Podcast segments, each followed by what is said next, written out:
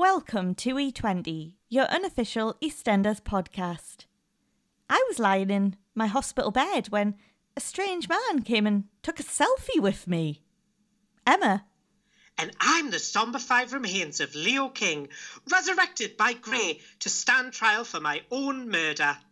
Connor, so what we got coming up this week, Emma? well, we take another trip to Mostly Ghostly. We play E20 in reverse, and we're bringing back out the Ouija board.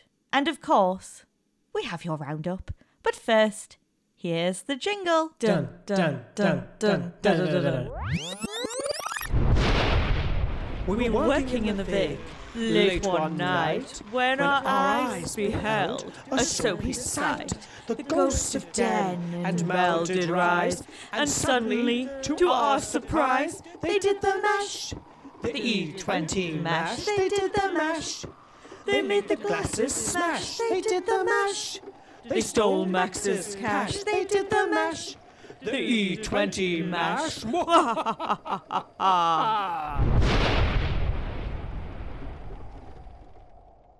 Well, we might as well kick it off with Mooby. I hate it. I'm not enjoying it. I'm not. I hate it! we are that Nikki Graham meme. Like, we just are.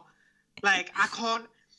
Listen, I'm not gonna. I'm not gonna, you know, destroy it. I'm not gonna slay it. I'm just gonna say, Mooby is just not our cup of tea. No. Simply isn't. We find it morally, spiritually, mentally, physically repulsive.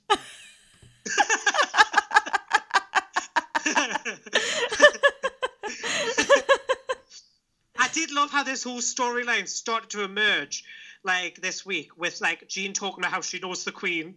Yes. No one worried about her delusions. No, Um, the Queen is always. To be fair, the Queen has been to Walford before. Yeah, yeah. Jean's best friends with her, apparently. Jean's best So- friend. Yeah. Oh, maybe they are. Maybe they are. Who are we to judge? Can you imagine, like, Jean just like being like, "So this is a picture of me and my best friend on a night out," and it's like her and Elizabeth. They've both got like Jaeger bombs in their hands or something. It'll be Lizzie to Jean. That's true. That's true. So this week uh, kicked off with um, Kat being us, really. Um, I think we really are slaters at heart, and this proved it when she was like, breakfast on the balcony, hashtag living the dream. We all do it as well, don't we? We Let's all be do it. real, everyone. Let's be real. If you've got exes, ex friends, you know, ex family members, we all do that. We all look at their Facebook or their Instagram and we all hate on them. We all hate on. Makes us feel slightly bad for a moment. Then we realise the reason why we don't like them is because they're in sunny Spain and we're nowhere near it.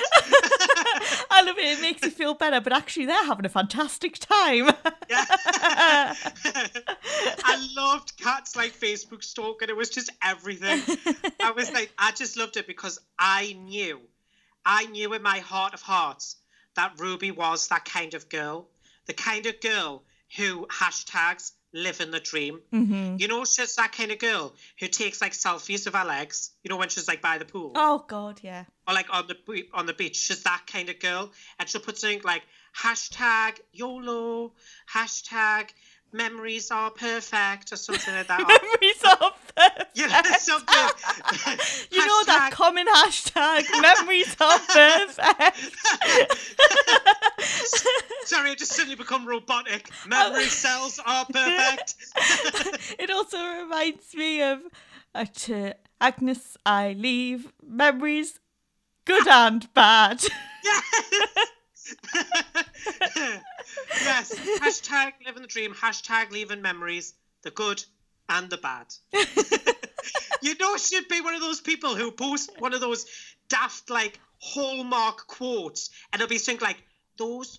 Don't uh, cross oceans for those who wouldn't cross a puddle for you. Be something like that. you know how I feel about she totally is. and I bet she puts those like I could have had worse Mondays and she puts a picture of the Yes! beach. yes. Well, I am having a worse Monday. Okay, Ruby. I love how she's just living her best, absolute best life. I'm also dancing at the same time. He really is. Like, um, the best life she could possibly ever have in the middle of a pandemic. Oh yeah, you know, you wouldn't think there's a pandemic on with Ruby.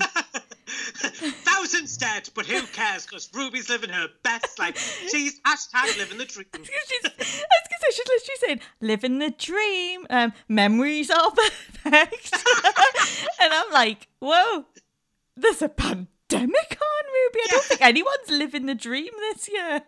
Yeah, she's the only one doing so. She's loving this. She's like one of the four horsemen, isn't she? She's pestilence. She's like, well, I've done my job. I've spread the plague. like I'm not accusing her of anything, but but she caused COVID. there's a chance. I mean, she's living the dream while the rest of us are locked in. Just saying. Really, let's just realise, let's remember this. Her and Martin, they were only just starting to get together. He was only just starting to live with her when lockdown happened. I'm telling you, she did this deliberately. She's unleashed this plague so that she could get Martin closer, lock him in with her. Those who release plagues live the dream. Hashtag memories are perfect. Don't let the plague get you down. Something like that. Some of you are having bad days, but remember, I'm living the dream. I'm living the dream.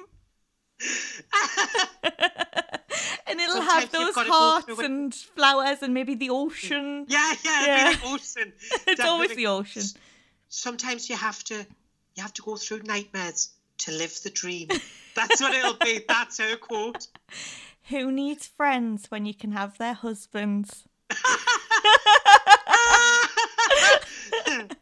oh my god! Oh, I love this. Should we just turn this entire segment into Just quotes. into just quotes, inspirational quotes by Connor and Emma? What brings a friendship together is sharing one man. never two Emma, never two Connor. That's Good times. To live by. That's a saying to live by. Well, Jean's worried, isn't she? Because Stacey basically thinks her and Rube, like, that's over, but her and Martin, that's still going to happen. Yeah. As it should. I mean, as it should. Shame that Kat's Facebook stalking has revealed something. Yeah, but at this point, they don't tell us what. No. I mean, we all knew. we all knew. we all knew because it was in the clip. so um, it's Hope's birthday tomorrow. It is. So obviously, I mean, family man Martin bound to be round, and Stacey's absolutely convinced. She knows that he's going to turn up and that they're going to get together and everything's going to be wonderful, just like we all wanted. Well, I know that we definitely did. Oh, yeah, yeah, we do. And we, do. we have um, to stand by our cousin. We have to stand by our But- fan fiction cousin. We do. We've got to stand by our family. um, so Jean suggests because Stacey's now going to run out to the car, see Martin, and reveal that she's still in love with him. If not, loves him even more. Wow. Nothing Because turns her oh, I know because because what he done. Oh, she loved that. and um, Jean suggests that Kat pretends she has a cough and can't smell her biscuits, so they can go into self isolation. Can I just say, I adore that Jean's plan, her master plan to prevent Stacey's heart being broken, is to fake COVID. I love it. As soon as you said it, I was like, why am I absolutely living for COVID fake act Jean? I know like I am. just everything. Sorry, I can't come in today. Got COVID. every day. Uh, Kat can't smell a biscuit again this morning. Sorry. yeah, Kat's had COVID three times. so, before they can stop her, before they can quarantine the whole house, Stace runs out to see Martin, doesn't she? She does. Oh, it's awkward though. Because then. Then she says, I get why you lied about sleeping with Sonia. I mean, she must be the only one who gets why he's, he's lied about sleeping with Sonia. With no one who's watching ever ever understood why he did that lie. That makes no sense. Still doesn't. But no. bless her heart. and obviously did something for Stace.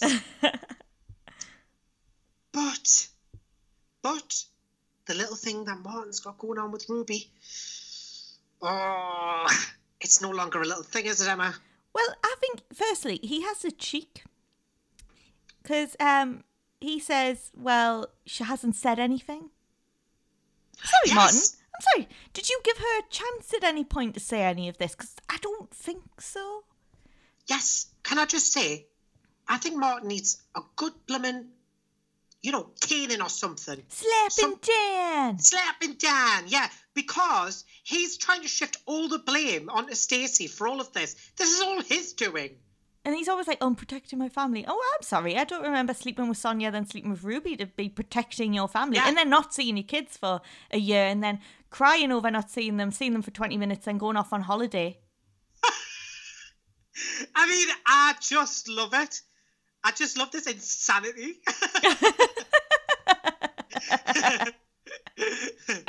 this is madder than Mad Dr. May. And we all remember how mad she oh, was. Oh, Mad May.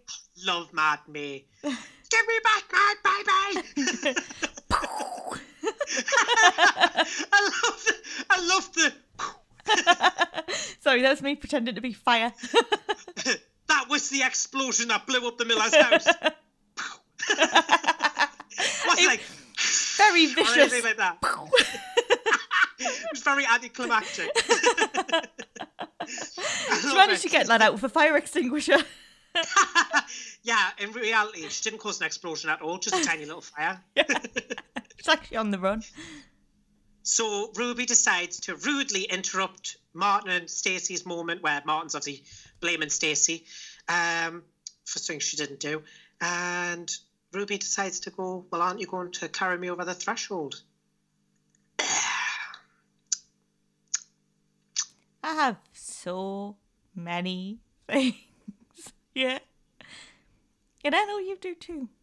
Yeah, oh, Well- absolutely tons. Firstly, he's a bigamist because actually I don't remember them getting divorced at all. Not officially. Not I officially. Remember, nah, I remember the divorce papers being served. But not was that- being signed and all the other stuff. And then COVID happened. So, I mean, that would have delayed everything anyway. Exactly. Exactly, Emma. And then he clearly doesn't love Ruby because he said if Stacey had told him sooner. Yes! so why did you I get mean, married in the first place? So what? Yeah, what is this marriage? And did they actually sign anything officially? Did they go to the town hall like uh, Rainie and Stuart did and actually have to sign it? Are they legally married? Well, I don't think they did go there because they looked like they literally just stepped off the plane, got in a taxi, came home. So they're technically, they have not yet signed. And I'm going to say that without a shadow of a doubt. They have had no time to sign and their registry or whatever it is that you have to sign when you get married. They have not done that. And you have to do that if you get married abroad. And one thing we, we've brought up a few times um, Ruby's two lines, she says at least once a day. I don't want to get married and I don't want kids. For someone who for someone who was against marriage and didn't want to marry Max, was it just Max she didn't want to marry? Uh, That's what I was thinking. Like, is it just Max? Because she kept saying to him every week, didn't she? It was like, Max, I'm not the kind to settle down. You know how this is. I might have, you know, a girl join us tonight. I might, you know, decide that I want to be with a different man tomorrow. Like, that's kind of how I flow. And we all liked that, Ruby. We were fine with that, Ruby. But, but this Ruby seems to be completely different to that Ruby. Yeah. Bizarre. Bizarre. Heartbroken. Stacey returns home, and Hope's birthday comes round, isn't it, Emma? It does, it does. Martin, who hasn't seen his girls in a year, decides to just leave Hope's presents on the doorstep after running off to a different country and getting married without telling her. Exactly, because you know. It's obviously what you do. You know those mugs like Dad of the Year and things like that, or the best dad in the world Yeah. and things like that? Martin's not getting one of them for Father's Day. you know he's not going to get that. He's going to get a lump of coal. There's no way. How can those girls like their dad when he's like basically disinterested? I mean, their party was literally on the same day as Hope. There's no way that wasn't deliberate either. Yeah, how did Martin not go? Oh well, you know me, little girl's birthday's that day. Can we not like have the engagement party or like the marriage party or whatever the heck it was? like another day. No, no, Martin. You just let your wife. Why are they having a party in a pandemic? I know, I know, Uh, rule of six, please. yeah, I love it. I mean, like, I, I, I expect if they if this was filmed before those rules came in, I expect, I expect that bulletin at the beginning. I expect the woman from BBC to say to me, "These scenes were filmed before the changes to the rules in the COVID legislation." I love those. I, I miss those. I I expect that disclosure before that because this is so weird. Ruby's just acting as if there is no plague that's going on, and it's just bizarre because she's just like, "I'm going on holiday. I'm living my dream life." I mean, you know, dreams don't last forever, Ruby. So just keep that in mind. um, you know, living my dream life and like holidaying it up with my new husband. Going to get married. Won't have lots of people there because there's a plague. But then I'll throw a party afterwards when I get back from abroad when you're meant to quarantine. oh yes, I haven't done that either, have they? Exactly. They didn't even quarantine, and I know those rules were in by the time this was filming. So hmm. Connor I'm knows. obsessive. I know. You know what I would like to see? I would like to see a Sonia Stacey team up and like yes. because they must be really annoyed about this because if you think about it, Sonia got dumped by Martin because he loved Stacey, but then he went and got with Ruby, and then Stacey got told about the whole Sonia thing before it actually even happened, and um, because obviously he was lying at that point. and then I would just love to see them team up and be against them, Do you know what I want? get their revenge. I want because we all know that Ruby's going to like team up with Suki. That's the latest news, Oh, isn't it? mm-hmm.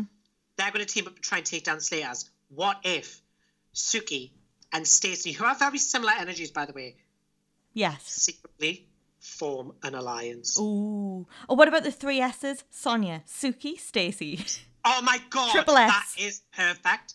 Triple S, yes. They're S Club Seven. S Club three. Yeah, the others, the others were too busy. They're EastEnders angels. Love that. And what is Ruby's problem with Stacey? Because this has all technically happened before Stacey stole the money. Well, before she knew Stacey stole the money. So I don't understand what a sudden vendetta against the Slaters is. It is really weird. It's disturbing how quick this like hatred's come about. Yeah. Like, and can I just say, Ruby's a little bit precious about her money, right? She's a little bit precious about her blood money because that is what that is. Make no mistake, Johnny Allen made his living a certain way. He was a big time gangster. All of his properties were used for like selling drugs or and you know ordering hits and things. Like that's how he made his money. Ruby is precious about like a couple grand that's been stolen off her from Stacey. A couple grand from money made from other people's misery, death, all those things. I'm just like, I'm sorry. I don't know where your hatred comes from because that is just insane. I thought they were bankrupt now as well. So I how are they yeah. doing all this? Still afford a holiday. Holiday, wedding, party. The, can I just say, Emma, she's the wealthiest poor person I've ever met. but I'm poor, Martin. That's why I had to buy the Chanel bag. Like, do you know what I mean? I wanted Louis Vuitton. yeah. I'll just have to settle for a one thousand pound bag over a two grand one. I mean, come on, Ruby. You are not poor, so you have no reason to be this spiteful towards Stacey. Especially, especially given your history. She supported you through your rape. Martin didn't. He thought you were a liar. Oh my god, just just getting a bit overwhelmed here, Emma. Getting a bit overwhelmed. Same. I mean, obviously, this is all in jest. We're not actually crying. yeah. I sometimes feel like I have to make those disclosures, a bit like that woman at the beginning of Yeah. BBC. Everything you're about to hear is just comedy. yeah, it's all comedy. We know it's a TV show. We're just having a laugh. We're not going to start sending death threats, so No. please don't send.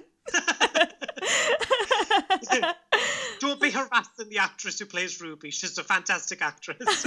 I loved her on Strictly. oh, she's. She's good on Strictly. Flippin' fabulous. Hey, can I just say Maisie's going to be good on Strictly, isn't she? I know you can write out. I'm very excited.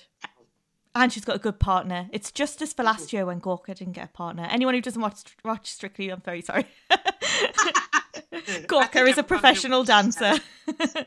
Oh, I love it. I love it. So, as I said, Martin's just going to drop off some presents, isn't he? yeah. Just going to drop off some presents.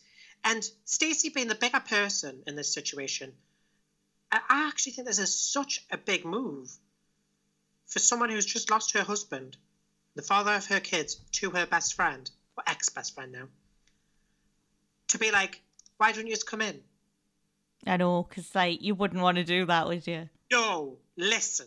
I come from a family that has two different dads. Um, and let's just say they wouldn't have all been invited round at the, uh, you know, at the same time. They wouldn't have been having like tea at me mum's. So I can't imagine that any normal person would be like, come on in, my ex lover and his new lover, Who was my best friend? who was my best friend. Like, I can't imagine anyone be like that. So that just shows how big Stacey's being, trying to mend this bridge. But of course, that doesn't last long, does it, Emma? Because because Ruby takes a sledgehammer to that peace treaty and just smashes it, smashes it to pieces. That bridge that Stacey's trying to build, now washed away by a massive tidal wave. Because Ruby turns around and is basically like, "Ah, can't. sorry, sorry. We got to go back to the club because we've got a wedding party or whatever it is to host." Isn't that right, Martin? And you can see that Martin just wants to go in. Yeah, you can see Martin wants to go and spend time with Hope, but he's, he he just didn't. He didn't know. He didn't even stand up and say anything. I'm It's really so confused about all this. Uh, What is happening? Like, I'm so confused because Ruby doesn't want Martin seeing like the Slaters, but he does want to see them, and then but he's still married her anyway. And then we know next, well, not next week's roundup, but next week is in episodes Yes, he sent that us. she's going to start meddling with Kush as well, who's his best friend. Like, is Ruby up to something? Is there a plan here? I don't know. I literally don't know where this. And where's this the hatred come from? I don't know. When so I said gangster, when we said gangster Ruby, we did not mean this. Exactly. We didn't. We meant Gangster Ruby with her own separate storyline as that wasn't targeting her friends. So she could still, yeah. So she could still actually have friends. Yeah. Like, who would turn up to their party anyway? Like, I'm not being I funny, love but that, yeah. their friends She's are the totally- Slaters, and they're obviously not anymore. Yeah. Wronged all of the Slaters, but expects the rest of the square to come. I would turn up to someone's party if I was kind of like mutual friends with them or something, and then found out that they had like just like betrayed their best friend. I wouldn't be looking to like you know shack up with them and be besties. And think, also, uh, um, Whitney found out she was not guilty on the same day, so everyone went to see her instead. Exactly. Thanks, Whit. You did us proud. So, being the, you know, the Slaters, our cousins, our relatives from our family, tree, Family. they decide Hope's party's not bouncing, so why don't we go to Ruby's and steal some champagne? Way! So they do. And Stacey creeps under the desk because she suddenly is interrupted in her, the middle of her thievery by Ruby and Martin. And this scene, I'm going to just dissect with Emma because everything from the language to the facial expressions to the dress code was incredibly disturbing. I mean, I know this is a Halloween special, but I wasn't expecting to be traumatized. So, what did you think, Emma, of husband, wife. What? Did you not think that they come across like Puritans? You know, like you know, like back in like the good old days, like back when it was like 1802 or something, and the Puritans were like living in little villages across the sea. Like, did you think like that's how they would have talked? You know, like, come to me, husband, come to me, wife. Like, it really was like that, wasn't it? I was expecting him to be like, all right, Thomason, all right. Have you churned the butter? Like, I feel like, I feel like that's what the channel is. Like, Puritan porn. come, come, husband, to our marriage bed, the desk. Come to me, husband. I was literally expecting, like, hokey pokey music to come on, you know, like in the background for their like porn music. I don't know what that music is, but you get the idea. like the really odd stuff, like um, like the hillbilly style. Yeah, stuff. Yeah. yes, yeah.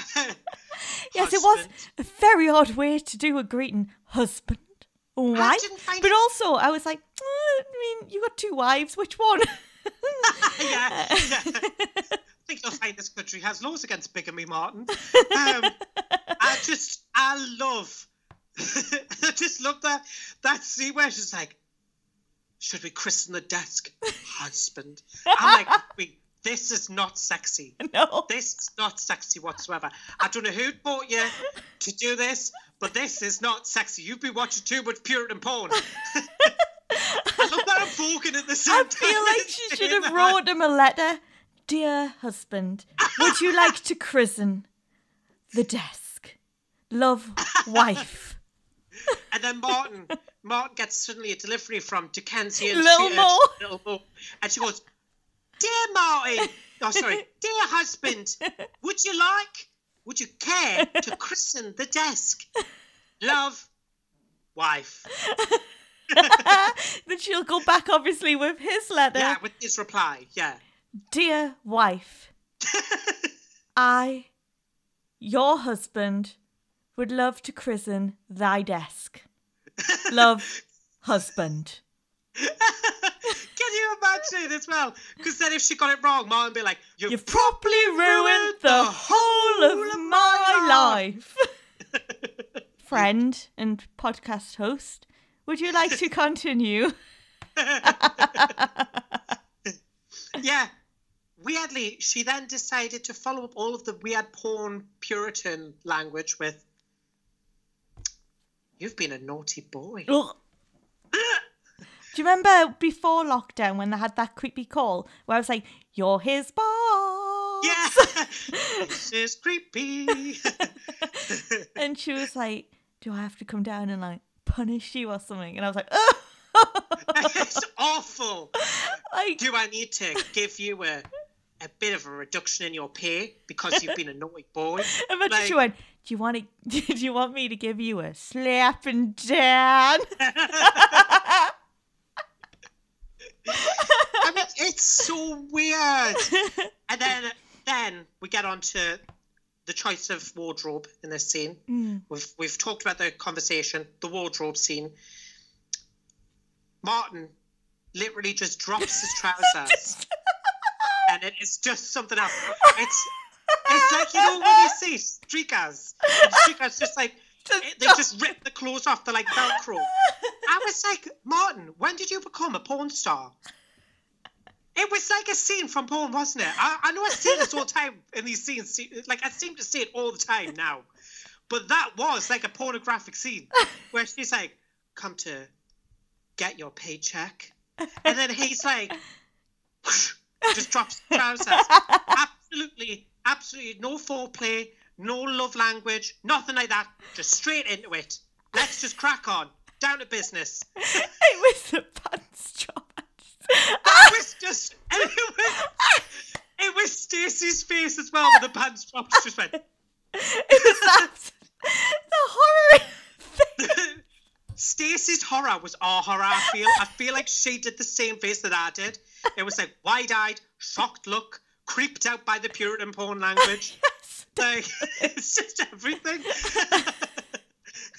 So Stacey um, packs up her bottles and off she goes because uh, no one wants to see this.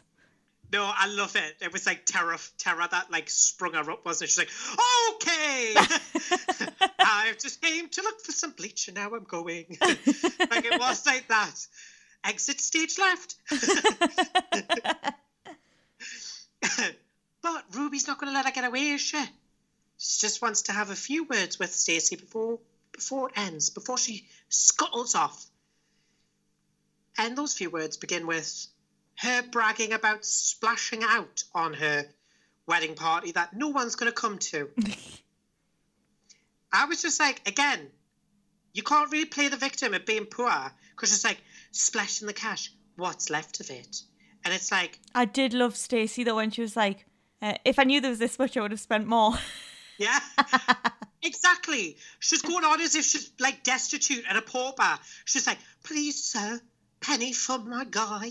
like, eh, Ruby, you are not that poor. and let's be real, on the square, it's normally a hundred grand, and this is only forty. Yeah. This is nothing to the rest of them. Nothing. Nothing. so poor. It's not like I've got a house, a business, uh, or a few businesses really, and a couple million. Only a couple million.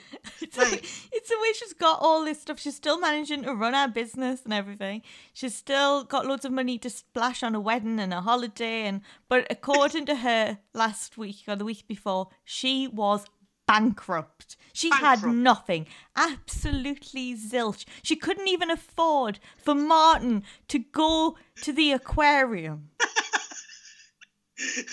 she couldn't even afford seven pound fifty. That's how bad it was. It was so bad. She did an insurance scam where Martin got hurt, and Martin still doesn't know that his new wife is part of the cause for him going into hospital. Yeah. Hmm. Hmm. so Ruby, Ruby knows there's something though. As Stacey's trying to leave, doesn't she? Um, there's a strange sound emanating from from Stacey's bag. and as she says it, bleach does it come in glasses now? And I, give me a little idea, man. I think we should go into business. I think we should make glass bottles for bleach because ultimate weight recycle, thousand times better, isn't it? That is such a good idea. Ruby's really. She should be on Dragon's Den, Ruby, because that's a good idea. Glass bleach. Well, if she's not going to go for it, I think we should we take should it. just do it. Yeah. Let's yeah. do it. payback. E20's bleach. I love that. Get rid of all the stains and troublesome movie couples that you don't like. Perfect. That's exactly what people need. And also, what we could do is at the end, like when you've Yeah. once once you've finished the bottle, because the big thing that we brought up in Redwater is everyone sma- smash the glasses. Yeah. Smash your glasses. Smash your glasses. It could be smashable at the end. There you go. Perfect. Smashing for you and me.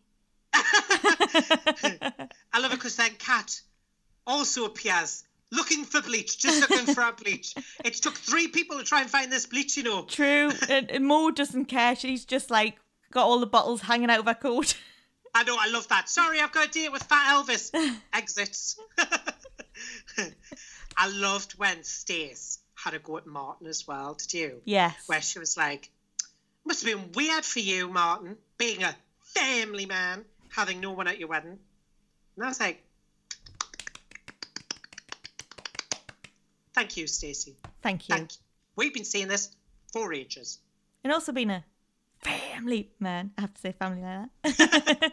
Must be weird not going to your daughter's birthday. After you cried a couple of weeks ago because you only got to spend 10, uh, 20 minutes with her. I mean, that is odd. I don't know what's going on in that man's head. I, I mean, I'm scared to, to think what's going on in that man's head. Because personally, I think he's been taken over by some sort of like evil Kandarian spirits. Because there's no way that is the same Martin who was in the cafe with Ruby, uh, with Stacey, and then going to see Ruby and saying the same lines to both of them. That he, you know, wants to spend time with his daughters. He hasn't seen them for ages. he seems to not give a toss now. I've cracked it, Connor. Oh, It's Marvin. It's Dark Marvin. Makes sense, Emma. Well done. His evil Well done. twin brother who pretends to be him. Yeah, makes sense. Makes sense.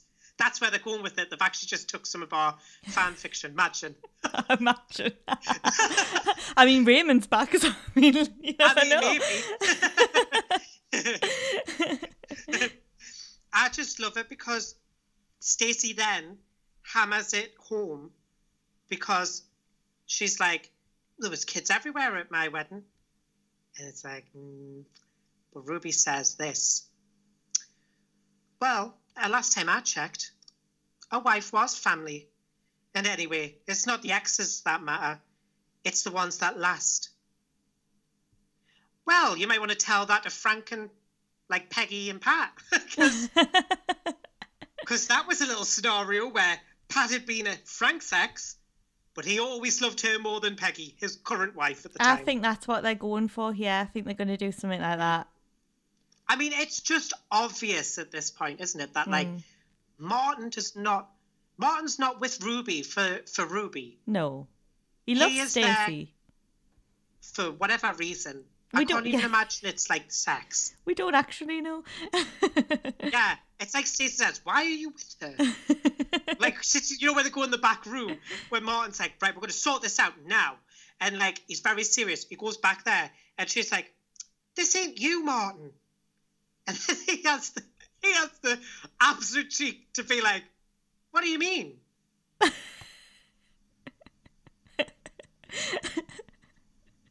He's like, meaning what? And I'm like, well, Martin, let's just cover it. You and Ruby, you not seeing your kids, you Dark being Martin. uh, a, a head of security, Oh, yes, yes. Head of security. you giving up on your dad's, like your family's fruit and veg stall, which your brother before you worked, Enjoying debt collecting. yeah, enjoying debt collecting, sleeping with Sonia, Yep. living it up whilst your family are poor and struggling. Uh-huh. Like he went, he was in mind- the dream. like they're his kids that Stacey's looking after. She needs the money for. I mean, uh, she's clearly not spent all the money on them. I know, I know that. we know she's bought a lot of other things, but you know, some of this money could go to good use, and it could help our family and his children. Can I just say, I don't think that Martin pays child support, you know. I don't. I've come to that conclusion. I feel like Kush might. Oh, but I yeah. don't feel like Martin does. Kush is a good Ah. guy. Yes. Long story short, the party was cancelled, no one turned up, and that's it. Duh, duh, duh, duh, duh, duh, duh, duh. So Phil starts his week with a plan. He wants to get Raymond back, but Ben reminds him he can't really just go back on adoption. well, I mean, Sonia and Martin did, and that's that's all worked out fine, hasn't it? Oh wait, where's Bex again? that's right. They've forgotten all about her. She didn't exist. He packs his sandwiches and off he goes, and Ben fills Callum in on all the details, but little does he know, Lexi's listening in. I adore this because it reminds me of like every little kid. You know, like whenever family were like having secret conversations, any kid would listen in. Any kid would. And Lexi does just that and decides perfect time to drop Grandad Phil in with Lola. now I understand Lexi snitching because that's what a child does. A child's innocent and impulsive and doesn't think about what the reaction's going to be. But Lola, on the other hand, decides, no, this is wrong. I have to make a stand. I mean, I don't know where she got all these moral principles from all of a sudden, but she certainly has. So Yeah, she charges. We still haven't found out about her and Peter yet, have we? Um, Oh yes, Yeah, yes, that's yeah. just that's just swept under the rug. so she charges out, tells the truth, doesn't she? She does her duty to Denise. She informs Denise that the man who she lives with, the man who's kept a roof over her and her grandchild's head, is basically going to see his son. I don't know how this could ever go wrong for you, Lola. I did love how we saw Lola at work for a change this week. However, Eh. where were their visors and masks? Terrible. And how were they not really, really busy? They always seem to be closing or just opening or getting ready for opening. I'm sorry, hairdressers are in demand. yeah, they are. They were needed so much after lockdown. It's true. I mean, at least they can say, Emma, that lockdown didn't affect their business in any way because it's exactly the same as before COVID. No one's in. Lola's always on different breaks. Lexi's is always off school. Like, you know, they're always short staffed, but also in so so high of a demand that they don't need the staff or something. Whatever excuse they gave poor Chantal before they fired her. Like, I just adore this salon. Well, that's the thing. Like in lockdown, like when I was thinking about it, I was like, lockdown didn't really do much for them because like no one ever went in there really, and if they did, they came out with exactly the same hairs they went in with. I mean, Ruby's haircut was amazing. Looked like nothing, nothing happened. they never have the staff in. No, I love that. Like Lola, like being clumsy, smashed a bunch of stuff as well, and like she didn't think it was an issue when Denise went. I've just disinfected all of that, and she's like, "Oh, it's fine, man, it's fine." Uh, well, I can see why you don't have a lot of clientele then, Lola. If that's your blasé attitude to flip the personal hygiene in the middle of a pandemic, like, come on. I mean, between them not uh, caring about dropping things on the floor and then leaving with exactly the same haircut as they've come in with, no wonder no one's going. Anna, Anna.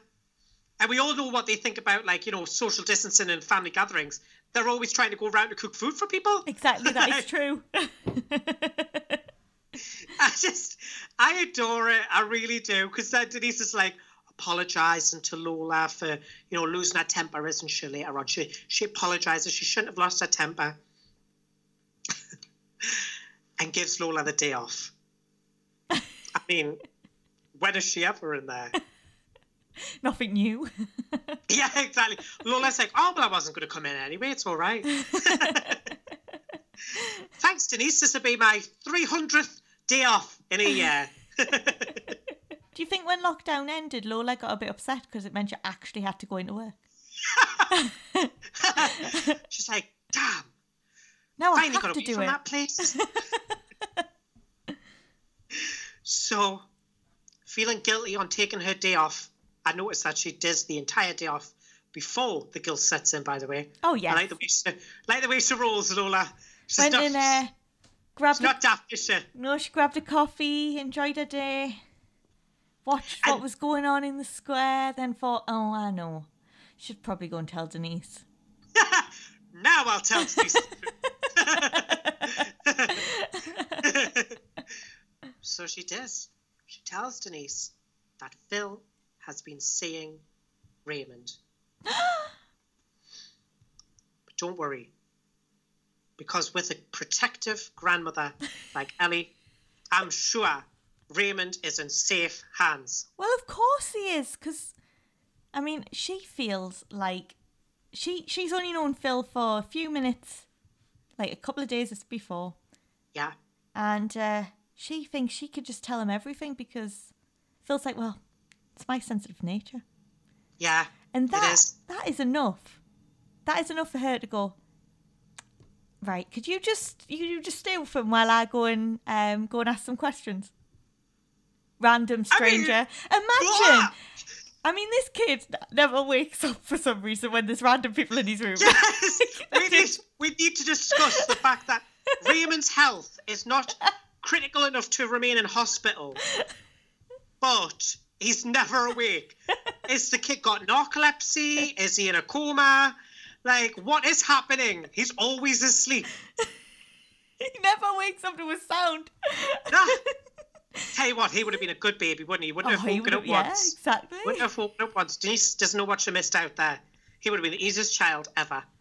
I mean, he just lies imagine there all day. Imagine if he did wake up though and Phil's there. Because then Phil goes and thinks, I know, this is the appropriate time to take a selfie with my child as he's in bed in a hospital, asleep. I mean, from Ellie just allowing any stranger to buy Raymond clothes, to sit with Raymond for hours, to stay overnight with Raymond, and then then Phil standing over Raymond, smiling and taking a selfie as his child is hospitalized. I mean, this whole story is just absolute gold. Mrs. You are- Raymond, like he always is, asleep. Yeah. Hashtag living the dream. Quite literally, all Raymond has his dreams.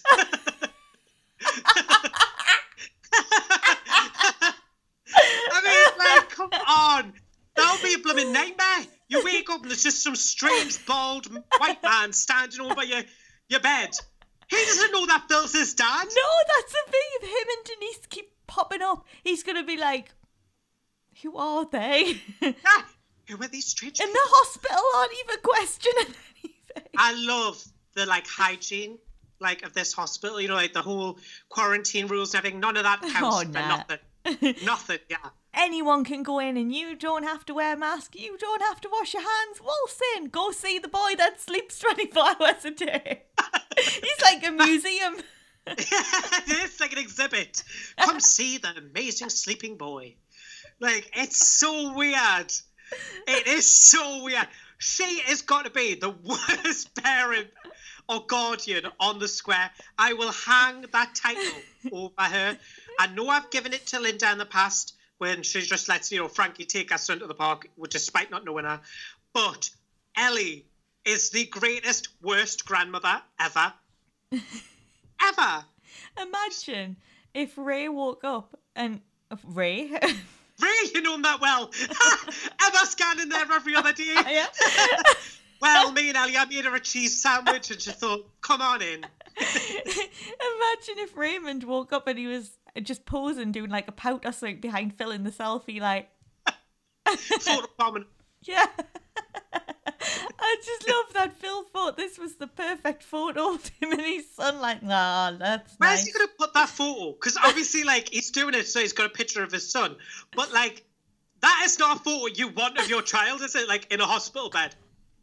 What you can't see, what you can't see is Connor is lying back with his eyes closed, like he's in the hospital.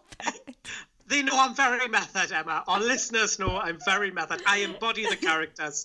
So, how better to embody Raymond than to physically go to sleep?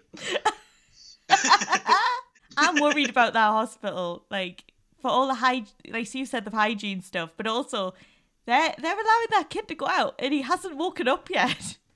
I know, I love that. Yeah, yeah. She, she took him out earlier today, just for a short walk though around the park. Okay, but is he awake? No, no. Just wheeled him out in a chair. I think he sleepwalks. That that explains it. He checked himself out. He slept, checked himself out. you know that this the kid's clearly just asleep because if they give him any lines, they have to pay him extra. oh, that's true. It's- I wonder if there is a bit of sneakiness there. We know the truth. Well, Denise, she's not having this. So all of Phil's great, great memories, perfect memories even, with Raymond, they're all gonna get destroyed because she phones Ellie to warn her. And that's where we go to a lovely little meetup between Denise and Ellie. They have a little heart to heart, don't they? She tells them, tells her all about Phil, all about him. I mean, she doesn't. She could have told him about all the murders and crime and things that he's been involved in, but she skips over that. Just says he's a bad man, a bit like that Di. She's like he's, he's trouble. His whole family's trouble. And it's like, you might want to be more specific to a complete stranger who has no information on Phil. What do you mean trouble? Is he like got a criminal record? Is he just a bit mischievous, like Dennis the Menace? Like, what do you mean trouble? but Ellie isn't happy. She's not happy with either of them once Denise reveals that not only is Phil Raymond's father, she's also Raymond's mother. I mean, rightly so. Ellie's a bit freaked out. These two imposters have basically nestled their way in to Raymond's hospital room. I mean, they didn't do much nestling, but okay. They, they, they, they somehow wormed their way in. Yeah, they pretended to be other people and then decided to sit with a young boy for like Denise stayed overnight. She bought she was gonna buy him pajamas. Um Phil's taking selfies and stuff. Like, that's strange. Yeah. And so she's a bit freaked out. Yeah. And she decides she's going to leave. And now we get another one of our fabulous Denise arguments with Phil. I where she it. basically just goes over and she does what she always does, which is just slag Phil off. And Phil says barely anything. I love when she walked in and she just walked in and went, Shut up. She interrupts his football, even though it's not been on for months. like, I just love it. I love when um, she was like, She knows everything. Well, she should go on mastermind. What's your special subject, Ellie? Everything. I do love the dynamic between um, Phil and Oh, Denise. I find them so great. good. It's so good because actually, weirdly, Phil doesn't have the same. You know, like when some women who he's been with have like argued back at him or like snapped at him. He's very fiery and very aggressive, straight back at them. But weirdly, he's not like that with Denise. Yeah, I he really, I think he really has a soft spot for Denise and Kim because if you think he's delivered Kim's baby, and that time he dropped over presents and stuff, I think he's got a soft spot for them. I think he does. There's something between him and Denise. I'm not ruling them out. I'm not shipping them. I'm not shipping them, guys, but I'm not ruling them out because there is a certain dynamic there between Yeah. the two of them. I kind of want them to like join forces in some sort of way. Yes. Like I don't know in like what way. I just want them to be like a double act. Like they don't be, they're not a couple, but they're like a double act. Like they're co-parents and they're very good to each other. Like they're nice. They get on. yeah, Yeah, that would be but I also And want them to. out- I still want them to argue though, obviously. Of course, because their arguments course. are the best thing. But yeah. Yeah. And they take out Ellie, who will eventually be revealed to be some sort of evil woman. I don't think she's his grandma the way she goes on. She just No, lets anyone in. She's like, yeah, sit with them. You won't believe it. I don't even know him really. I'm just here too. yeah, the real Grandma Ellie let me in as well. the kid's sleeping. He has no idea. Raymond wakes up and goes, Who are you? Sorry, who are you? I love it because then Phil's house seems to just be this revolving door of random interruptions. Because then Lola comes in and the next day and it's like, Oh, you're just going to give us the cold shoulder, are you? You're going to freeze us out, are you? Well, well we're not going to talk until next Christmas. Blah, blah, blah, blah, blah. And then, like, Ellie comes charging in. Lola comes to open the door. Ellie charges in. She's at it. She's like, you know, we don't need this, especially now. And Phil's like, what do you mean, especially now? So then Ellie lets slip that Raymond. Raymond's in serious trouble, Emma. So bad, He's gonna, he's gonna need some pins in his bones or something. I, I, I don't quite understand what the surgery is, but he's gonna have some serious surgery. And he's on a wait list that could last 300 years Oh from, from the sounds of it, from Ellie. But all she needs is five grand, and she can get that boy the surgery he needs. You know what? Well, I think maybe Raymond's a bit like Sleeping Beauty, but wake him up with five grand and the kids are doing a runner. And Uh, well, I Phil, mean- Phil has cured him. Phil has cured him with that five grand, and off, he's Huh? woke up and off he goes.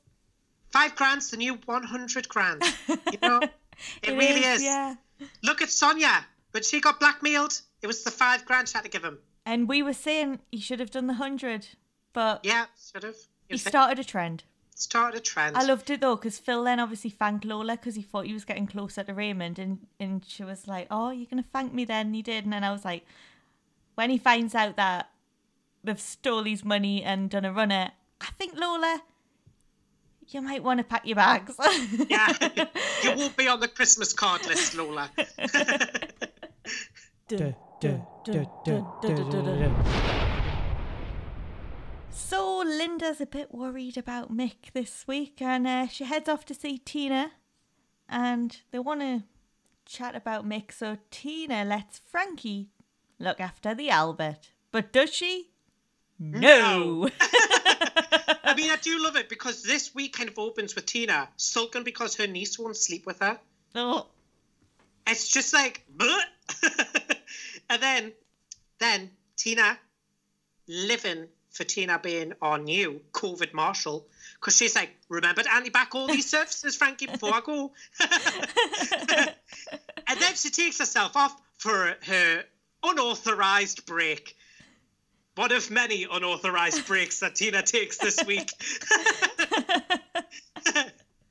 And then Kathy walks in on this unauthorized break and Yeah? she's like, uh, Tina, why aren't you at the Albert? There's no one there. There's someone waiting. And she's like, well, let Frankie look after the place. Like, you know, our brand new assistant.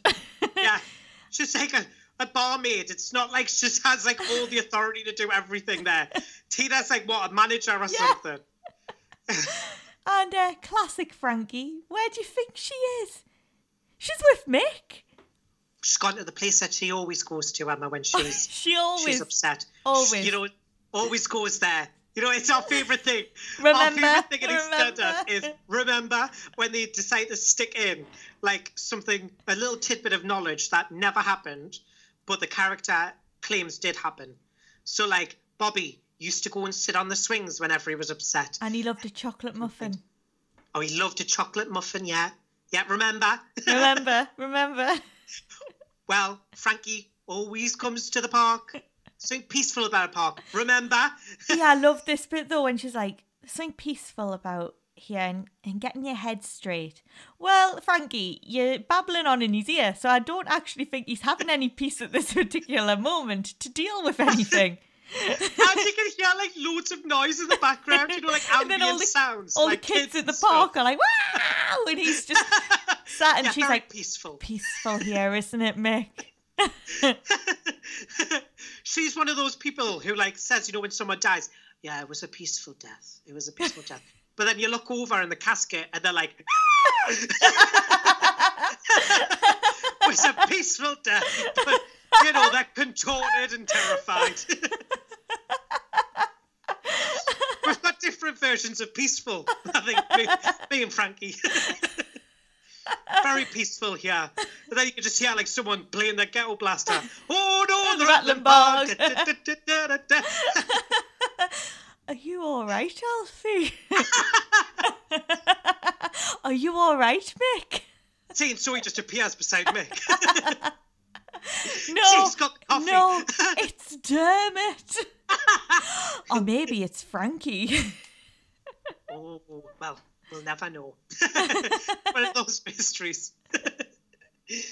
I just love it because then, then Frankie obviously sits down, chats with him, and she's really lovely in this moment. She's like, "Listen, if this, if me being here is stressing you out, if you're worried that I'm going to like tell Linda, you don't have to worry. You don't have to tell Linda ever if you don't want to." And I was like, "My God!" I said this last week. Frankie is the best of all of those kids mm. who come back and they're like, "You're my mother," or like, "You're Yeah. my dad." You know, those people. They always come back into the square and they always never understand when like their parents who didn't know they existed are a little bit put off, like by the fact that they've just randomly appeared. well, she's Uh, very understanding. She is. Up until Well, yes, up until now. up until she finds out that Mick he had an affair with someone called Wendy. I was like, Wendy who? Not another one, Mick. Not another one. you know, Wendy, she works at uh, the calf. Yeah, yeah. oh, is she the one who does the um the toilets down Turpin Road? Oh, that might be her actually. Yeah, That's looks like her. the dictator. yeah, yes. looks just like that dictator. I love it. Obviously, what she thought she heard wasn't Wendy. It was it was Whitney. That's what what Max um kind of let slip, didn't he, when he was Well, talking? Max was clearly doing this because obviously Mick goes to apologise to for calling Max a predator and stuff last week and um, kissing Linda, and then Max takes this opportunity to not just let it. He pretends he's letting it slide. He pretends and he's like, "Yeah, it must have been weird in court when they had to, to bring up your." Your affair with Whitney, and he's like, "Well, it wasn't an affair," and you could tell he's just like, ah, I'm just getting my own back. I've had I plenty of fares, Mick. Yeah. I love that it's Max. He's like sitting there going, finally, it's my turn. It's my turn. I can cast judgment on someone else's infidelity. Because remember, Max's were just a joke. They were just a Which joke. is a joke, Dan. if you can hear what Tanya, it was just a joke. but Frankie thinks Mick's a liar. He's a liar. And he had an affair not only with someone called Wendy, but with her mother. And that's why he's so stressed out, because he doesn't want Linda finding out. But mm-hmm. we'll get to that later, because cut back to Tina telling off Frankie. it's become a new sideshow, I feel like. I feel like that's another sideshow. the Tina Tina- and Frankie show. Yeah, it is like that, isn't it? And then Frankie, to stop Tina giving us such a hard time, mentions the name that shall be not named, the she who shall not be spoken of. Katie Lewis. but instead of filling Tina with dread, Tina bursts into like jubilance. She's like, Katie Lewis? No way! We go way back. And at this point, we still have no idea who this is. So we're still s- going, who? Who could both inspire absolute dread in Mick and pure happiness in Tina? Who is this woman? like, who is she? Unless she was in um Tina's favourite TV shows. Because, you know, they're Ah. reality, so she'll be able to meet a star. Yeah. I, well, I felt like Katie Lewis is giving me like Galadriel from Lord of the Rings vibes. You know, like Elven Queen, who's like, All shall love me and despair. And the next minute she's like, Lovely. He's the light of our most precious star. Like, that's how I imagine Katie Lewis. She's like, Love me and despair. But here's the light from our star, Tina. Obviously, later on, we find out exactly who Katie Lewis is. Oh, And, uh, yeah, it's took a dark turn. Um, yeah, we all had theories, didn't we, guys, about we all Frankie? had, yeah, we all had loads of theories, so many different ones. And um, Well, Tina takes an unofficial lunch break again. another one. I love the way she's like, I've treated you to lunch, but they're all just sitting in the Vic with drinks. Live, well, they lived there. They moved out for a certain reason, and they're always there. Linda's alcoholism doesn't matter. Shut up, Linda. I want to go. Yeah. I want to go to the Linda, Vic. you gotta come with me. You'll love it. You'll love it. It's a good night out. Good day out. Come on, let's get a drink on. Tina's like the worst person to have around you if you're She an alcoholic. really is. She's She always is. like, let's meet at the Vic where we used to live. Come on. yeah, let's go back and Hashtag perfect memories. memories. Hashtag memories are perfect. Hashtag living the dream. Oh, do you remember? That's where Shirley confessed that. Who's your brother? and that's where that's where Mom said, "Not my boy, Charles' boy." so many perfect memories. and then she has a quote Home is where the memories are made. This is where Sylvie announced she could have been a star. Stop. Oh, well, she announced every week there, didn't she? exactly. Mother could have always said I could have been a star. I love the way she used to say it. It was every single. It was every time she was on. always looking in the mirror as well, doing her hair. she was always doing her hair. I always, mother always said I was the pretty one. I always said I could have been a star. I just love her. I loved Sylvie. We didn't love her back then. We should have. We didn't, should have. yeah. We, we were too late to the party. We were. We were. Do you know? I feel like Sylvie's one of those people that you know you don't know what you're missing until it's gone. Oh, yeah, you don't know what you've got till it's gone. that is. It, what that is Sylvie. That's what that song's talking about. It is, actually, it is. Sylvie and, and Babe and Stan. Yeah. The, trio were perfect, really. I mean, if we want to throw forth in Claudette as well, say, throw her in the mix. throw her in as well. Eh, what a group. what a group. Those were the times to be alive. That's a God level character building. God level. They're basically the unholy trinity of EastEnders. Like, perfect. I'll never forget them. Never, never. I'm just gutted. Two of them definitely can't come. Back. Yeah, two of them are definitely dead. One of them's probably not going to come back, and the other cursed the rest of them. So chances are she's probably not coming back either. Hey, we do still wish her hope. to return though. There's still hope for her. Yeah, we're still holding out hope for Aunt Babe. Come back, Aunt Babe. perfect timing as well. Come on, it's perfect timing with Frankie. so they're all reminiscing about Katie Lewis, family friend she was. Saint Katie, according to Shirley. What flipping heck? She's a saint, and she's scary, and she's wonderful. I mean, who is this mystery woman? Well, she was their carer. When Tina was busy being a teenager, Mick was following her around like a, a puppy. And we find out Mick was 12. Oh. I think the penny dropped for all of us, and the terror and disgust set into not only Frankie, who visually was disturbed, but everyone watching. We hmm. were all just like, "What?" Yeah, so Frankie realizes that Mick was 12, and it turns out her mum was in her 20s. oh, So it turns out Mick was abused as a child.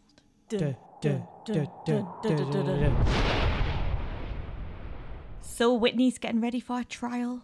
She is uh, putting her stuff in bin bags and she's making a call to Bianca, who is not turning up, even though she would technically be a credible witness because she was the one who was originally talking to Leo and being blackmailed, and then that's how he got to Whitney. Yeah, I have so many things to say about Bianca. I obviously understand that Bianca was meant to make an appearance, but COVID, COVID stopped that. Oh, it stopped everything, didn't it? I mean, it even took where Bianca return. But can I just say, if it stops Bianca coming back, could you please, please, just write her out in some way that doesn't make her sound like the most neglectful mother in the world? She's like, yeah, sorry, wait, can't come in. Got a double shift at B&M. Yeah, sorry. Yeah, I love that. Work was the excuse. So even though she would have known about this in advance, like, yeah, nah, just got called in. I also don't know that the court wouldn't call her. Like, to me, like you're saying, she would be a credible witness that they'd probably want to call. yeah. Like she knew Leo King prior to Whitney knowing him. She also knew Leo's dad. Like there's lots of elements there that really Bianca would have been a vital part of. So why doesn't the court contact her? And if they did, there's no way Bianca can just be like, "Sorry, can't come in." You know, crown court because uh, got work. Yeah, busy today. Busy, busy shift today. I was just thinking because obviously it they were all on different days. All these different ones we've been seeing Whitney at, and um, Tiff couldn't go to the first one because uh, Whitney was saying no, go and support Keegan um, at the funeral. Now this one's like what a week later. Why was Tiff not at the hearing? Like her sister could have been guilt gone down as guilty, even though we know she's not. Like, wouldn't you go and support her? Even Well, if you know you would just go and support her, and like she didn't, and that was a bit weird. I mean, at least we can say that Tiffany is consistent. True. She's consistently not there for her sister. She takes after her mum, really. She takes after her mum. Oh yeah, she got a call. about the Jackson women? She had work. Yeah, Shadworth. Sorry, Tip can't come in. Yeah, oh, got well, work. do you not think they might get it off a certain favourite of yours? What you mean? Carol Jackson? Lightning in the background. Should I put it in? Should I put special effects in? Yeah. you mean Carol Jackson? I still, to this day, despise Carol Jackson. She's a terrible mother. And Bianca's not far off going down that road, so she needs to step up and look after Whit. But I will say this I have a bit of an announcement. Carol Jackson is no longer my mortal enemy. there is a new female antagonist in my life. Wow. Someone who has broken all the rules of love, friendship, honour. Someone who the sacred bond of marriage and loyalty mean nothing. Someone who profits from crime and despicable actions. Well, I think you all know the name of this individual. And her name is Ruby Allen. She has been bad for to take over Carol. Yeah. Carol took years for me to hate her. Carol took years. It took me like 20 years to hate Carol. Ruby's Wow. managed it in a, in a year. True. Ooh, Yeah. Yeah, that's it. Ruby, you shouldn't have done what you done because getting on the Ah. bad side of no, nope. Nah, that's it. She's in the black book now. Oh, he's never going to let you live this down, Ruby. No, I'll remember this forever. Never forget. and Bianca's busy, so she's got to go, even though Whitney's breaking down crying. I mean, again, perfect mothering there. Clearly takes after Carol. Um, yeah, too busy. Too busy. but we've got Sonia, and Sonia's looking after Whit, isn't she? Gotta love Sonia. I did love how, obviously, we know what's happened with um, Gray and Chantelle, but at this point in time, no one else knows. Only Gray knows. And so to Sonia, Gray is a grieving man, grieving his wife. So she thinks it's a perfect moment after she's just said, terrible, isn't it? Terrible, Linda, I know. Oh. Uh, Terrible. you and help Whit? She really needs you. She needs someone. She needs a lawyer. Like, it's probably, mm, eh, it's probably not the best time. I kind, I kind of just love the way that it goes. It jumps from, yeah, it's terrible. Terrible. He's lost someone so precious to him. It's really shocking, really sad. But help her, please, help her. Won't you do anything, Gray? Like it was like hysterical. I was like, son, love you, love you, son, but calm down before you scare Gray off. You've got nothing else on your mind. Come on, Gray. Yeah, I love that. What are you doing, man? You've got nothing else going on. Wait, you mean you're still grieving for your wife? Like that is like the level of reaction from Sonia. So Gray does end up going to see Whitney and he sees her throwing her bin bags out full of her stuff. I mean, that's just me every Monday. but I get rid of this trash. Don't want Son, you know, having to deal with all of this. and well, Gray goes and tells her she's got to plead not guilty. She's got to tell the truth. She's not pleading guilty like she wants to. Because why, Emma?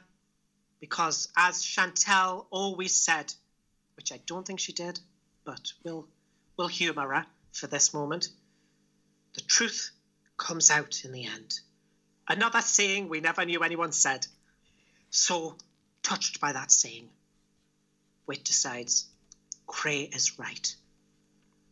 I am not guilty, and I will plead not guilty. Then a spanner hits the works and ruins it when her lawyer mysteriously comes down with food poisoning. I'm sorry, do you say mysteriously? I think you mean conveniently. Because who can step in? Oh, well. I mean, has he actually taken to like poisoning people now? Is he like, is, is Gray now gone down like a completely different avenue now? Like a poisoned umbrella kind of thing? Poke someone. I just thought it was so convenient that the QC was not there and it had to be someone else to do the closing statement because you knew for a fine fact they were going to go, well, who else knows Whitney? Who knows her like her QC? I know Surprise. someone. And it was great. of course it was. Can you imagine if the door just opened and it was actually Bianca? I will represent her. It's just like I thought you knew you you thought I wasn't going to turn up, didn't you? I well, I'm here that. now. I would have loved that. Shame that didn't actually happen, and Gray ended up turning up instead. Looking a little bit frazzled, he was. I love the way they were saying, oh, no, the closing statements have to be done today. The judge is not having it. They need someone now. And it was like, what happens if they couldn't get Gray just now, though? Yeah. Like, they needed him within 30 minutes. Like, what happens if they couldn't get him in 30 minutes? Like, what was Whitney going to do? Just not have a closing statement? Guilty. By default. it's like, that's not fair. And then, anyway, Gray does a closing statement. You realise that it's actually him talking about himself. Mm. and the way he's been with Chantelle. But obviously, no one else realizes that at this point. It's very interesting some of the things he describes, doesn't he, to to Leo? Because some of it isn't actually the Leo. No. Like some of it definitely is, Yeah. but some of it isn't. Such as personal punch bag. I don't remember him being physically, domestically abusive towards Whit, so I think we know who that's referring to. Um, but I did find some of his statements, like murder in slow motion, that was fantastic. That was such a good statement to make.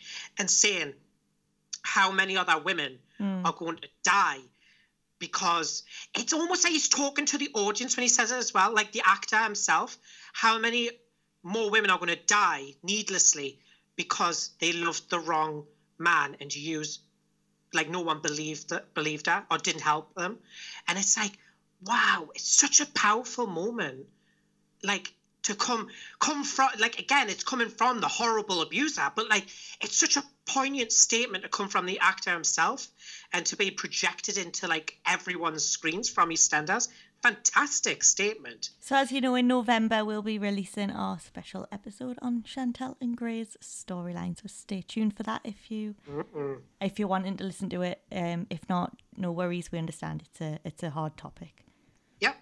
Which is why we chose to separate it uh, Yeah. in the first place. Um, so, Whit, she's touched. You can physically see she's touched by Gray's words. Um, and he vehemently def- defends her. He ver- like he destroys any chance that she's going to be found guilty when he says the line, "The real person who should be up in this courtroom on trial is Leo King," and that is the absolute truth, isn't it? And so, rightly, our Whit is found not guilty. Yay! We don't have to get the free Whitney t-shirts out. She's free. Yay! She's free! And more people go to her celebratory drinks than they do Martin and Ruby's. Way! Perfect. and guess what, Emma? Added bonus. Robot Laura says that Gray can have his job back. I loved seeing Laura again. I've missed her. Me too. Me too. I love when she used to just walk in the house, just let herself in, make herself a drink. I still expect her to. Good times. We miss you, Laura. Gray doesn't because he's not taking his job back. True. Duh,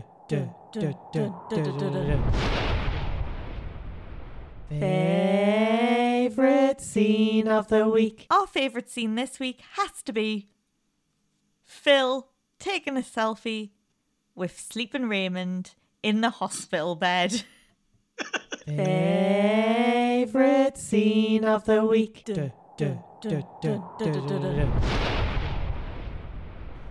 This week's Slapping Dan goes to none other than Ruby and Martin. I mean, I feel like we've already covered absolutely every reason why. Yeah, I don't think we need to say anything more. Um, just terrible people.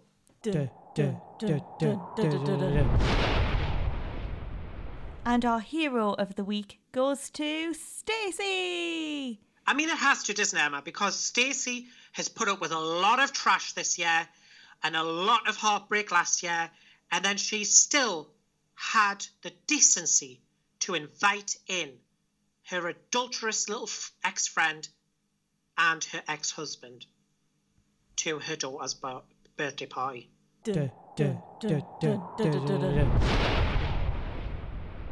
As Stacey is our hero of the week, we will be rating this week out of Stacey's, and we're going to give this week of episodes four Stacey's. I think it has to be four this week because we definitely enjoyed the episode. I I know I did. I definitely enjoyed the episodes watching them. Great fun, great stuff to laugh about, and you know, given with loads of loads of ammunition and loads of jokes. But it's not. It wasn't a grand slam kind of episode, was it? A series of episodes. It wasn't like a big explosive storyline. So that's why it gets four rather than a five. Duh, duh, duh, duh, duh, duh, duh, duh. Welcome to E20 in reverse. So, if any of you are a fan of the Chris Moyles show, you will have heard them play reverse words. when I was an intern on the show, I absolutely loved when we got to play this game, and uh, I thought, well, why not have a go, but E20 style? So, firstly, if you haven't listened to the Chris Moyles show and you want to hear reverse words, go and check them out there on Radio X or go and check out their podcast. So, yeah, we thought, well, let's give it a go ourselves. Let's pick a saying from EastEnders. I've said it and I've then reversed it. I've sent it to Connor and he has to say the reverse version. So, whatever I've said on the reverse version, he has to copy. So he's got to say that version out loud. And then what I'm going to do is I'm going to then unreverse it and I'm going to see if he's managed to match what I've said by playing my original version and then his next to it. So let's see. So let's give it a go. Let's try this. 57 was my nan. 57 was everyone else.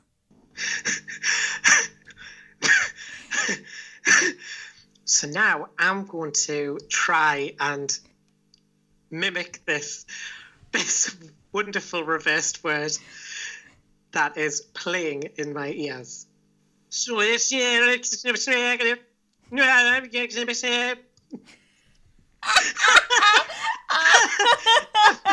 I feel like I'm talking in tongues.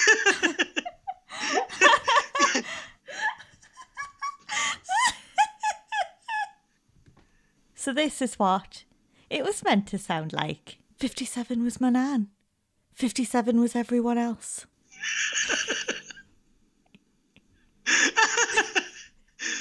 Fifty-seven was my nan. Fifty-seven was everyone else. And this is what Connors is. I'm just going to say there's not much. To-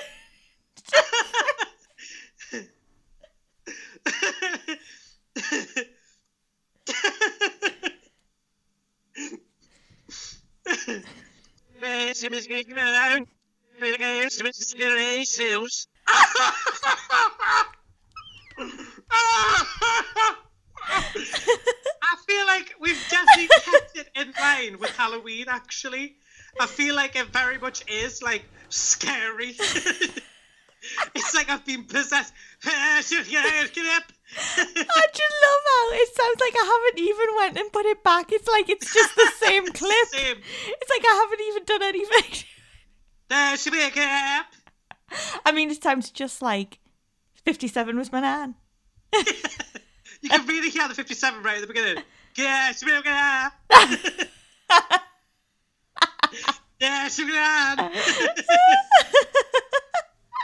I think I got Anne right in the whole thing. Anne. I mean, we could always give this another go, another week. yes. So we've got the Ouija board back out this week. And I am with it today. Who are we going to speak to? Right, P. Oh, right. Yep. S. Princess. Have you ever crossed over to the spirit world before? Oh, I got it. I got a yes. They've, they've been to the okay. They've the spirit world before.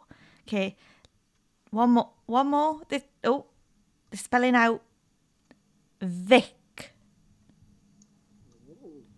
Who could it be, Connor?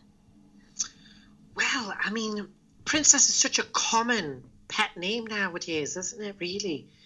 I mean, you know, there was that bloke who pretended to be Sharon's father. who came in and called her princess, and everyone was very confused. Yeah, So remember it- remember that? It could have been him, but I have a feeling I know this spirit. I have a feeling that Denny Akura knows this spirit. And if my instincts are correct, I think that this spirit that we're talking to, it's Den Watts. Yes! Yes! You're correct. Woo! Now, which spirit will we speak to next week?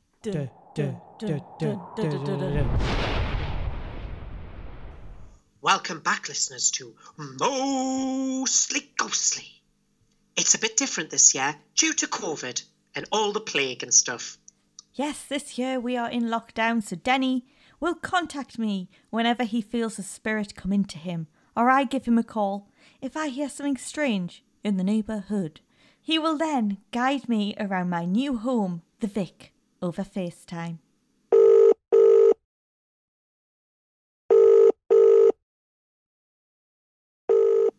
Oh, Denny's calling. Okay. Oh. Hi, Denny. All right? I was just watching Grey's Anatomy. Oh, it's um, a friend of mine keeps saying Grey's flipping anatomy. Yes, yes, Sharon. Yes, I'm here. I'm here. Can you hear us, Sharon? I can hear you. I can hear you, Denny.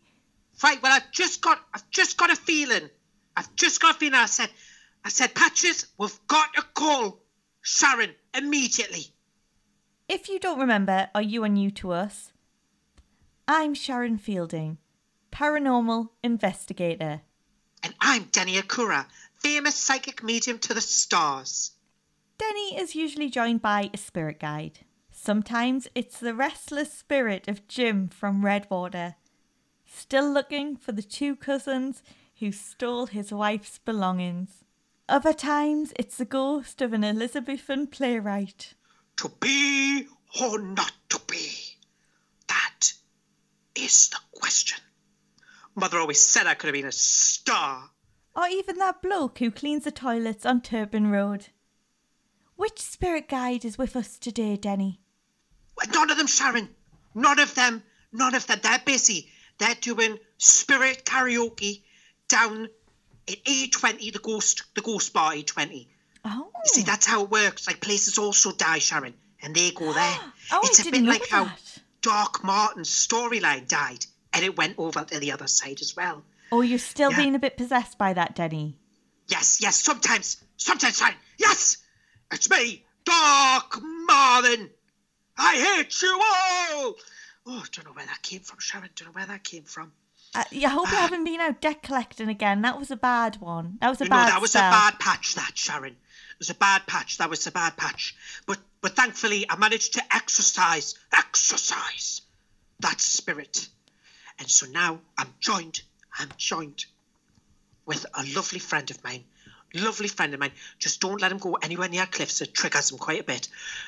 Lovely friend of mine, Barry, Barry Evans. Barry Evans. Yes, he's a large man. A large man. Yes. Why did you call? What? Who? Who did you and Barry feel? Barry's felt a lot of women in his life. Lot of women in his life. There was uh, Natalie and that other one, that other one. What was her name, Barry? What was it? What was her name? Janine Butcher. Janine Butcher. She passed over, Barry. No, no, Sharon, she's alive. That one's alive. Oh, good. Don't, Okay. don't know about the other one. Don't know about the other one. Her career's definitely gone, though. Career's definitely passed over onto the other side. I'll contact Yes. our producers and find out for you, Denny. Thank you, thank you. Yes, Sharon. Uh, the reason why I'm calling Sharon is because I had this terrible feeling. Terrible feeling. And now as we're talking, can you can can you sense anything, Sharon? Because I'm getting big vibes, scary vibes, evil vibes, even Sharon. Oh my! Oh my God! Oh my God, Denny. So I had the lights off, Right? and uh, just to watch Grey's Anatomy, I just couldn't be bothered to go and turn them back on. You know, as you can't. Right. And it's just an orb. Right, Sharon. That'll be him. That'll be him. There's a little boy spirit. He's just coming. He doesn't mean you any harm, Sharon. This one, this one's, Okay. this one's friendly. Well, mostly friendly. He does sometimes do some, you know, online, online bullying. But other than that, he's mostly friendly. Someone's typing on the laptop, but there's there's only me here. Oh yes, Sharon. I've just got that. I've just seen. You've just posted on your Facebook. Denny knows nothing. He's a creep. He's a right. He, he loves to mess on, Disney. He loves to mess on. That that spirit. That that. I'm going to write back now. Actually, Sharon. I'm going to write back. Shut up. You know nothing. You drowned in the Thames. Yeah. Yeah. Taught him a lesson there, Sharon. Taught him a lesson there. Oh, he's just posted another picture, a picture of you. Hashtag, Oh my god! hashtag living the dream. Do they Hashtag have living the cameras in the afterlife, Denny? They, he's, I think he's using your webcam there, Sharon. I think he's somehow used your webcam. Yeah, yeah. Should I turn it off? No, Sharon, you don't want to do anything that'll anger the spirits. I'm not The here to anger. I thought you said he was a nice, angry. a nice spirit. Wait, he is. He's a nice, but he's very cold, Sharon. He's very cold and wet. He just wants to say, he just wants to say, Philip, flush your head down the toilet. Oh, oh, oh. There's a very strong feeling here, Sharon, from this little spirit. It's a new spirit, you see. It's very angry. He shouldn't be dead. Oh. Shouldn't be dead. Someone, someone did this to him. Who did this to him, Barry? Who did? Ian Beale. Ian Beale. Ian Beale did this to. Did he do this to you? That's shock. That's that's terrible. Not a man of the That's- people. He's a man of the people. No, he says. oh. He says, Ian killed me. He locked me up. He locked me up and I drowned, Sharon. yes. Now, could we ask this spirit? Yes. Is this another prank like he's just under you on Facebook? Or is this definitely correct that man of the people, Ian Beale, has been doing has done this to this poor, poor boy? Right, well, he's, he's saying he can hear you now, Sharon. He can hear what you're saying now. And he wants you to know. He wants you to know that Ian's a prat. A prat. Okay. That's what he wants you to know.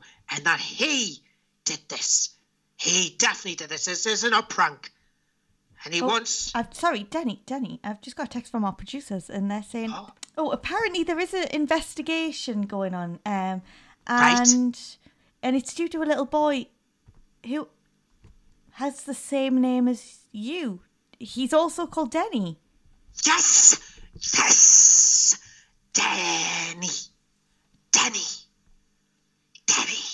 Yes! Yes! Danny! Yes! Do you know this, Denny? Or is this just a I- coincidence? I think it's just a coincidence, Sharon. I think it's just a very, very peculiar coincidence that I have his name and you, you, Sharon, have the name of his mother. Yes, Sharon is his mother.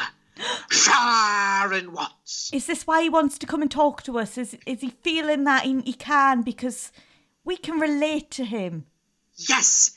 And he says, Oh, he's going, he's going, Sharon. He says, It's all right, Sharon. I'm going now because me granddad's going to come with me. His granddad, lovely man, Sharon. Oh. Lovely man, Oh, that's good. lovely man. Bludgeoned in the head by a stone dog. Oh man, But lov- lovely man. Lovely Lov- man. Uh, oh, had a few affairs as well, but lovely man. Lovely man, yeah. Okay, okay, Danny. I'll see you later then. Oh, I don't want to frighten you, Sharon, but there's something, something behind you. And I don't want you to get frightened, okay. but I'm sensing. Who was it? Are they a nice spirit? No, oh Sharon. Oh my god, no, Denny, help! They're not a nice spirit, Sharon. They say. Please, just, just help me. I know that there's lockdown and everything, but I'm sure you can come and help. I'll send Barry over. Okay. I'll send Barry over. He can go right over right now. Oh, brilliant! Thank you, Barry. Barry, you go over. You saw. Oh, he says he can't. He's scared of cliffs. He's scared of cliffs, and he can't. He can't come across because they've been crossing a lot of cliffs to get here. To get there. Okay. Okay. Right. Right. I'll send another spirit. I'm a bit scared, Denny. It's all right. Don't be scared, Sharon. Don't be scared. I can't- Gartha! Gartha, you! Oh, right. Oh, okay. The spirit who How I'm close? How close are they behind me? Very close. Okay. Should I stay still? Very close. Yeah. I'm trying to think of, trying to get the name here. Trying to get the name here. Sha- It's just a us. They're showing us lots of scenes right now, Sharon. Lots of scenes. I'm It's gone saying, very cold, Denny. It's gone very cold. I'm saying crowded pubs, but the crowds, they're not like our crowds. They're from a different time, Sharon. A different place, even. It's like I'm feeling the number 1882. 1882. Yes. Yes. Maybe possibly early 1900s. I can't quite remember when the pub opened. But yes, some sometime around then.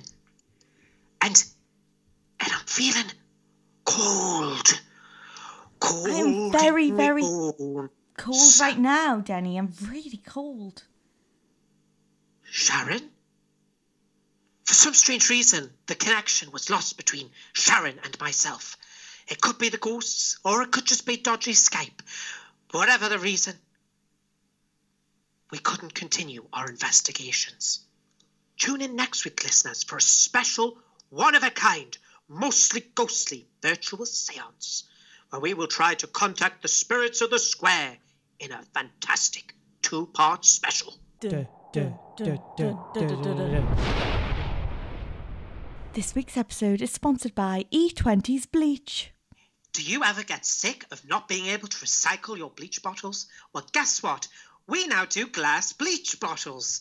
And if you get tired of the, those, you can just smash them on the floor.